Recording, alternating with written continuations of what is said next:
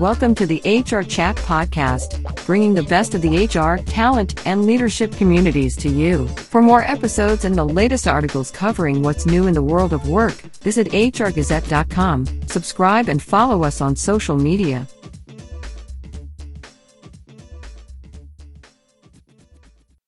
Welcome to another episode of the HR Chat Show. I'm your host today, Bill Banham. And in this episode, we're going to focus on the challenges related to attracting, hiring, and onboarding sales professionals. Joining me on the show today is psychologist and sales assessment expert, Dr. Christopher Croner. Dr. Croner is co author of the book Never Hire a Bad Salesperson Again, detailing his research and practice in identifying the non teachable personality traits common to top producers. Hey, Chris, welcome to the show today. Bill, thank you so much. It's a pleasure to be here, and I'm very much looking forward to being of service to you and your audience. So, beyond my wee introduction there, why don't you start by taking a minute or two, introducing yourself to our audience, and also telling them a bit about the mission of Sales Drive LLC?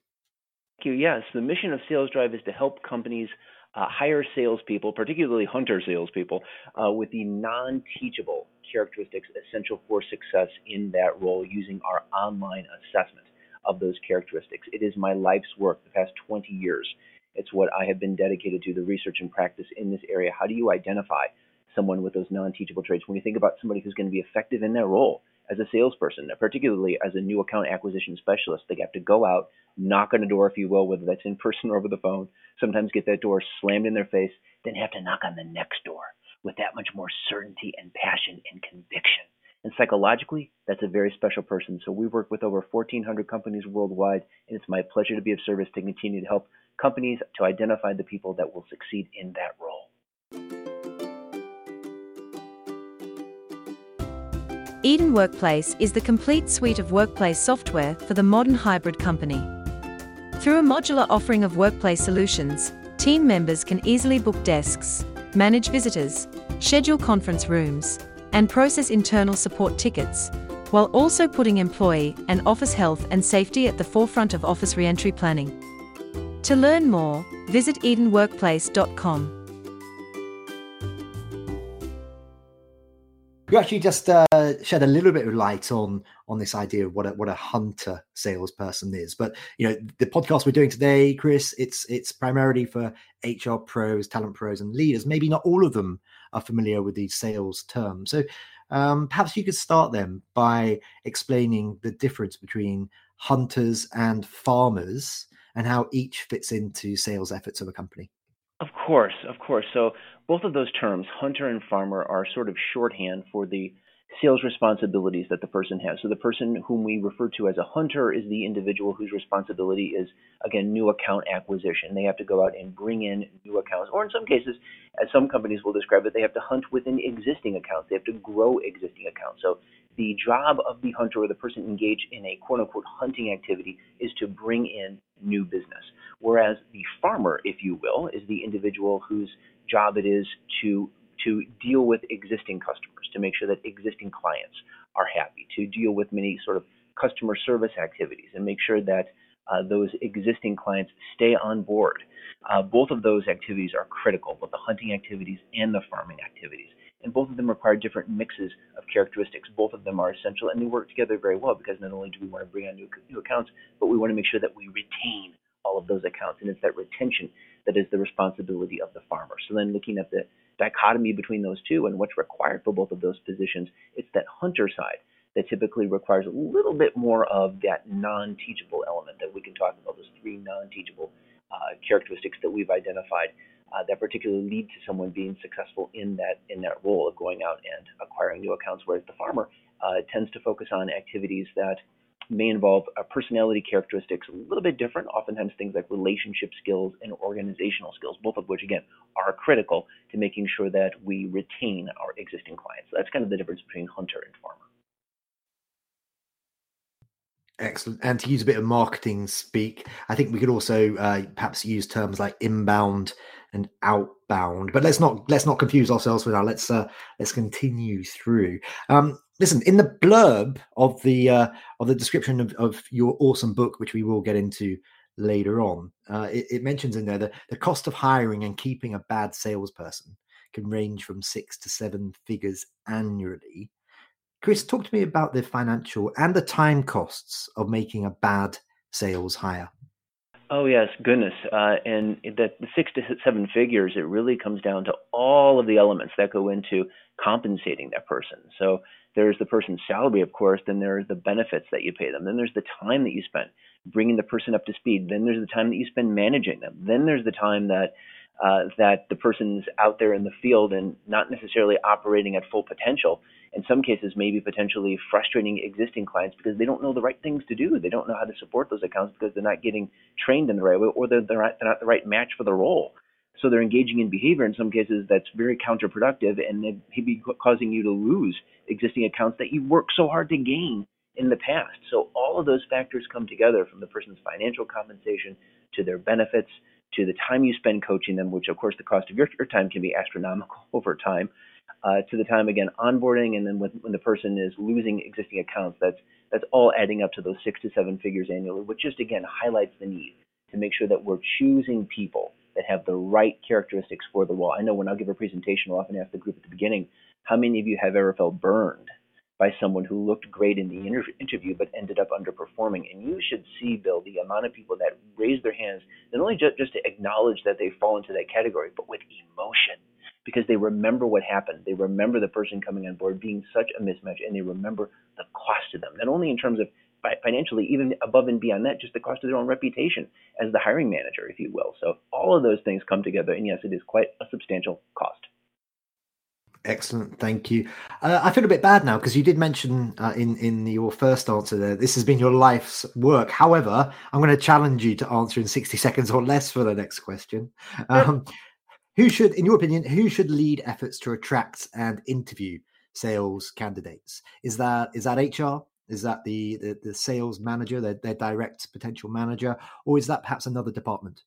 Great question. Depends on the size of the company. Uh, for a very large company, it can certainly be uh, the recruiting team. Uh, for companies that maybe don't do not have a recruiting team, certainly HR. And then in other situations, uh, the sales manager can as, as well. So all of those departments need, need to be involved. It kind of depends upon the, the size of the company. I always recommend uh, designing a process to be as efficient as possible, given that, that size, making sure everybody works together. But all of them can, and they each do so in different ways. I don't feel bad at all now. You did that in about 40 seconds. Good work. Good work. I get a little bit of practice here and there. okay, so how can how can HR pros help to align sales competencies with what's stated on the job spec? Because I'm guessing part of the reason why salespeople will fail is perhaps the job spec doesn't really show what what the job's all about necessarily. Is is, is that fair to say? In many cases, yes. So, uh, starting out with, with the job spec, making sure that it's written correctly, making sure that we meet with our subject matter experts, the sales team, sales management team, understand what's really required of that job day to day, and then distill from there the characteristics that we're really looking for. What does it really ideally look like when someone's performing to full potential? And then what can we do? What can we extrapolate in terms of the characteristics that people need to look for? That's why we have a worksheet in our book, Never Hire a Bad Salesperson Again, that takes you through all of the competencies, not only the core skills, but also the specialized skills that we found differentiate different sales positions at, at the full gamut, the full range, if you will, of, of complexity, from very simple positions to very complex positions. And we walk you through that in our book as well. Awesome. Thank you very much. Um, maybe, maybe now you can share a little bit around what are some of the personality traits that are critical to determining a salesperson's long-term potential. What, what what should that hiring manager in whatever department that is, what what should they be looking for to to find someone who'll not just join the company and make an impact, but make an impact for for the long haul? Good question. You know, when it comes to someone being successful, particularly in that role of new account acquisition or hunter, if you will, we really look for three characteristics that are relatively non teachable, certainly by the time the person's in their late teens, early 20s, not much we can really do to change them. The first one is what we call the need for achievement. And when we talk about the need for achievement, Bill, we're talking about the person who wants to do well simply for the sake of doing well.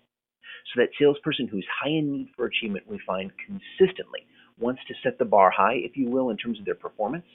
They want to exceed or jump over that. Then they want to set it even higher again the next time. So they're constantly focused on producing excellence just for the sake of excellence. Not necessarily just motivated by money, but motivated by excellence for its own sake. That's the first piece, need for achievement. The second piece is competitiveness. And the competitive salesperson we find really wants to do two things. Number one, they want to be the best in their team. They're always comparing their performance to their peers because they just need to know how they stack up, if you will. But number two, they want to win that prospect or that client over to their point of view.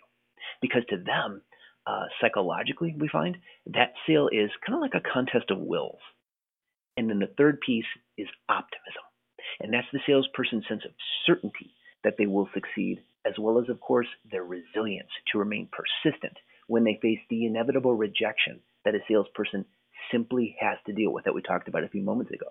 So we find it's those three characteristics all together from the research that we've done, from over 90 years of academic research, as well as our own work, doing behavioral interviews with sales candidates, circling back with their managers thereafter to find out, you know, who consistently is successful over time. It's those three characteristics: need for achievement, competitiveness, and optimism that psychologically create sort of the perfect storm, if you will. And collectively, we refer to those three characteristics as drive, keeping in mind the past age of 21, 22, not much we can really do to change them. Either they're there or they're not. So it's all about designing a process, a rigorous process of assessment and interview to identify them. Mintz Global Screening is a leading provider of background screening solutions. Customers rely on their professional teams to provide them with vital intel to make informed business decisions on a candidate's suitability or risk level. Their bilingual specialists are highly trained and adept at finding the information necessary to manage your risks and avoid losses. Learn more at mintzglobalscreening.com. Okay, so just a quick follow up on that one, Chris. Um, lots of folk perhaps have the perception that salespeople are naturally extroverts. Mm-hmm. Would you would you support that, or um, are, are, we way off the mark? It, it, can you be can you be a, a, total introvert and still be awesome at sales? Good question. The answer, the short answer is yes. You most certainly can. Uh, this oftentimes oftentimes the stereotype that someone is extroverted and that means they're going to be successful in sales. Not so at, at all. Uh, you can have people who are introverted. Oftentimes, companies will fall back on a shorthand, if you will, of hiring someone or looking for candidates who have a background that would suggest extroversion. For example, the person who has who is the um, the head of the fraternity or sorority at school, or the person who is uh, the, the, captain of every team that they were on. yes, those those things can be very important. Certainly, indicating that the person has uh, a skill of, with with dealing with other people. That can certainly be helpful. However, in many cases, oftentimes the person, rather than just the person who is gregarious or an extrovert, the person who is working hard to put themselves through school, who's maybe who maybe has what we would call quiet drive, can do quite well in a sales role. Because again, it's that need for achievement. You know, of the three elements of drive, need for achievement is the most important. It's the one that we weight the most heavily. The person who wants to do well for its own sake. So yeah, you can have someone who has great relationship skills, who's very persuasive, but those things are teachable. We can build those in people. Whereas past the age of 21, 22, not much we can do to change drive. Either it's there or it's not. So it's that need for achievement piece that is so critical. So if someone is just gregarious, that's nice. That's it's nice that that candidate has that skill. Wonderful. Underneath the surface, though, I want to know: do they really have that need for achievement? Because that is really much more important. That's fascinating. So um, once you're past sort of 21-ish, mm-hmm. your, your your mind frame is set. Is that what you're saying? Yes, rel- relative to that particular characteristic, need, need for achievement. Now, other things we can build. We can build, for example, uh, confidence. You know, the, the, the thick skin, if you will. We can build persuasiveness. Uh, that enjoyment, that ability to move that sale from the first call to the second call to the close. We can build relationship skills, as I mentioned. We can even build organizational skills. All of those things are teachable. But those three non teachables need for achievement, competitiveness, and optimism past the age of about 21, 22 not much we can really do to change those. Therefore, it's much better, ideally, to hire for those characteristics that we cannot teach. And keep in mind that we can build the ones that we can. I'd much rather, if we're going to hire somebody for a hunter role, bring on somebody who has those non teachable elements and then teach them uh, relationship skills, teach them persuasion, rather than getting. Uh, really kind of falling for the candidates that have great persuasive skills or great relationship skills and are fantastic charmers, but underneath the surface don't have drive. In fact, that is what typically leads to the phenomenon we discussed a few moments ago, where the sales manager feels burned by bringing the person on board that looked great in the interview, but ends up underperforming, ends up costing those six to seven figures. That is a very typical phenomenon. So, some of our regular listeners will know that uh, in a previous podcast life, I, I was the host of various sales focused podcast. So this, this is uh this is a treat for me chatting to you today, Chris. But um uh the the flip side of that is I've got so many questions for you, which means I keep needing to challenge you to answer in short periods of time so we can get through them. So in 60 seconds or less, again, mm-hmm. uh, what specific elements of a sales candidate's resume indicate high drive? Uh, specifically, you want to look at three things. Uh, number one, you want to find the person that uh, is more of a passive candidate than an active candidate typically, because as you can imagine, if someone's been actively out there looking in the world of sales for a while, there can be a good reason for it. Uh, number two, we often recommend looking for the individual who's not a job hopper, so they have some longevity in the positions they've held. And number three, we recommend looking for the individual that is able to provide some sort of metrics to show they have been successful previously. Of our clients, those that consistently get candidates scoring high in drive, we've asked them, what do you look for? It's those three things that, that tend to suggest, you know, in a person's resume that they will be successful. Okay, um, I've got another follow up for you. So that's an extra question. Um, the, the, job hopper thing that you just mentioned there. Uh-huh. So, uh, Gen Zers, my lot millennials, we're, we're known for job, hot, job hopping quite a lot, certainly earlier in our careers. Mm-hmm. Is that is that a fact, or should that be factored into a hiring manager's decisions? You know, if, if they're if they're hiring candidates under a certain age, uh, should should they accept the fact that there may have been various jobs which are only held for perhaps a year, eighteen months at a time, up to you know getting sort of ten years into a career, say?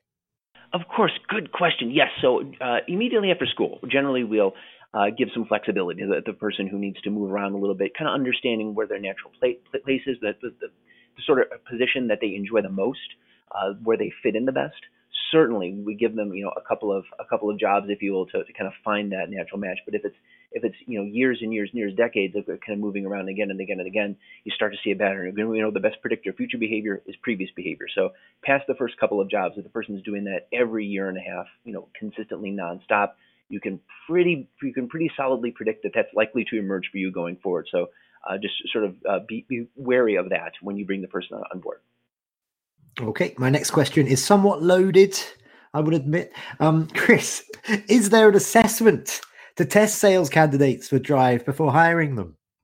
Indeed, yes. That is our focus. The, the Drive test assessment uh, goes after those non-teachable pieces, if you, if you will. Really, the key distinction. We're the only assessment that measures drive, need for achievement, competitiveness, and optimism, and we do in a way to eliminate faking. That's one of the biggest problems that many many assessments can have, as you can imagine, particularly with sales candidates. They get very easy for a candidate to size up the test, figure out what it's looking for, and essentially fake their way through it. So we use a question format designed to eliminate faking, and then again, that goes after those non-teachable characteristics, is administered in a relatively short time, about 20 minutes, and gives you results in an easy to, di- to digest and uh, easy to use format, if you will. Okay, you've piqued my interest now, Chris. Uh, what, what are some of those interview questions that our audience can use to assess the drive in sales candidates then? Oh, sure. So sitting down with a candidate, we know the best predictor of future behavior is previous behavior. So it's all about asking the candidate questions in the interview that reflect, you know, behaviors they've engaged in the past that reflect those characteristics we'd like for them to show for us going forward. So for example, when it comes to need for achievement, one of my favorite questions is, what kinds of sacrifices have you had to make to be successful? What does that person consider to be a sacrifice? Was it maybe they had to work a couple weekends last year, or was it something more substantial? Now compare that to the kinds of sacrifices you've seen your top performers have to make over time. Or tell me about the greatest goal you've ever accomplished professionally. Really have the person describe that to you, then you can reflect it back to them. You've got to be proud of that. How do you tend to top it? Again, the person high in need for achievement has a plan to top it, and they're excited about the chance to tell you about it. Or for competitiveness, when was the last time you were competitive at work? What did that look like? Really understand. Really, want to look for the person that enjoys competitions, enjoys the opportunity to get into them. And for uh, for optimism, tell me about a time when you remained persistent even though everyone else around you gave up. Now tell me about another time, you know, getting those consistent examples. Awesome, thank you very much. Uh, what are what are some onboarding steps that HR teams can use to maximize a new salesperson's success? Good question. The first 90 days uh, for any salesperson are critical. You know, that's when the new employee either bonds or fails to bond with the team, as we talk about in the book. So, day one, we recommend really setting the tone. Day one is so important, having a first day ritual in place, something consistent, a system that's worthy of a superstar, if you will, where they meet as many of the critical team members as possible. And then importantly, during the first week, number two, having what we call a mission meeting, where we really uh, flesh out the company's goals, we flesh out the salesperson's goals. That's very important. Understand what's really important to them as a person, and then how are you going to work together to achieve those goals? Really kind of getting that alignment. And then number three, having regular check-ins during the first month, at least once a week for the first month, to catch any issues that might slow the person's momentum. Again, we walk you through those in the book with worksheets, but making sure those three steps are in place for onboarding. This guy is just a wealth of knowledge, listeners. He knows his stuff.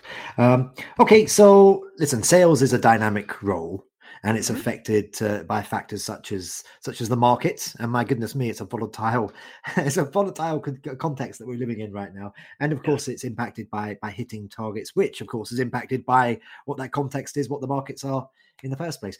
How often, therefore, should compensation be reviewed for for sales employees? Well, at least once per year, we want to make sure that we're evaluating it to make sure that it's, it's it still fits our goals, if you will. It's important to keep in mind that you know when companies are thinking about the extent to which they want to have a compensation plan that's more commission based or more more base salary. Generally, we find a combination is the the, the best. Uh, sometimes companies will ask us, should they cap the salesperson's compensation? And if at all possible, we recommend against that, particularly for a hunter role. And it's a subtle distinction, but the person motivated by need for achievement wants to continue to produce, they want to continue to excel. Um, but they're, they're not just motivated by money; they're motivated by doing well for its own sake. But when we put a cap on how much they can make, it's almost like telling an athlete before a game: no matter how many points you score, we're only going to put say 10 on, on the scoreboard. We're not going to put any more than that. And so psychologically, that does something to them. It's not that they're just motivated by money, but money is how they show how well they've done, if you will.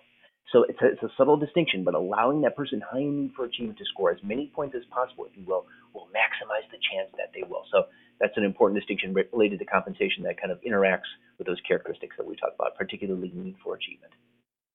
We are flying through these loads of questions today here, Chris. You're doing extremely well. And they all tie into the fact that in January of 2022, you released the second edition of your book, Never Hire a Bad Salesperson Again, in which you detail the psychological research and practice in identifying the non teachable personality traits common to top producing salespeople, of course. Now, take a minute or two, please, Chris, and, and tell our listeners about the book and, of course, how they can get a copy. Of course, yeah. Never hire a bad salesperson again. Really distills everything that uh, that we, have been doing the last what over 20 years now. You know, every, every all all the steps that you need, and it does so in a very a very concise way. All the steps that you need to bring someone on board who's going to produce well for you. You can get the book on uh, Amazon.com. Never hire a bad salesperson again. It's also available on our website, salesdrive.info. So I, I, provide not only all of those uh, all of those questions that we talked about uh, we talked about today, several several more uh, that you can use in the interview, as well as interview guides that you can use a scrollable interview guide, and then we, we talk about all of the other steps involved in, in planning the person's role, uh, in interviewing effectively, in uh, all of the uh, psychological tips that I often provide to, uh, to audiences, uh, the, the clinical knowledge, if you will, that can be very helpful during an interview to really uncover all of the details that a candidate might otherwise hide from you and make sure that you're going into the new hire with your eyes wide open. So, yes, never hire a bad salesperson again, available on Amazon.com or amazon.ca or amazon.co.uk, depending on where you are in the world. Indeed. Chris, before we wrap up for today, how can our listeners connect with you? So maybe that's through LinkedIn. Maybe you want to share your email address. Maybe you're super cool and you're all over TikTok. Who knows? And also, of course, how, how, can how can they learn more about Sales Drive? Thank you. The best way is just salesdrive.info. Salesdrive.info, where you can uh, get a complimentary assessment. So any of your listeners who are hiring salespeople can get a complimentary drive test. They can find out about more about partnering for us. And if there's one thing I'd like them to remember, it's that when you combine the online assessment of drive with the interview techniques that we talked about today, you'll absolutely stack your team with championship quality, high performance sales athletes. Salesdrive.info. Okay, well, usually at this point, uh, I just say, well, that just leaves me to say thank you. But before I say that, I just want to say I'm so impressed with your rapid fire answers, but the depth of of the answers, you know, the, thank the you. depth of knowledge within your knowledge, within your answers. That, that I'm, I'm, uh, yeah, I'm, I'm taken aback, Chris. Good work. I can tell that you spent 20 years of your life doing it. Um, so that does. Thank you so much. Absolutely, and um, that all, all that leads me to say now, Chris, is I appreciate your time. Thank you very much for being my guest on this episode.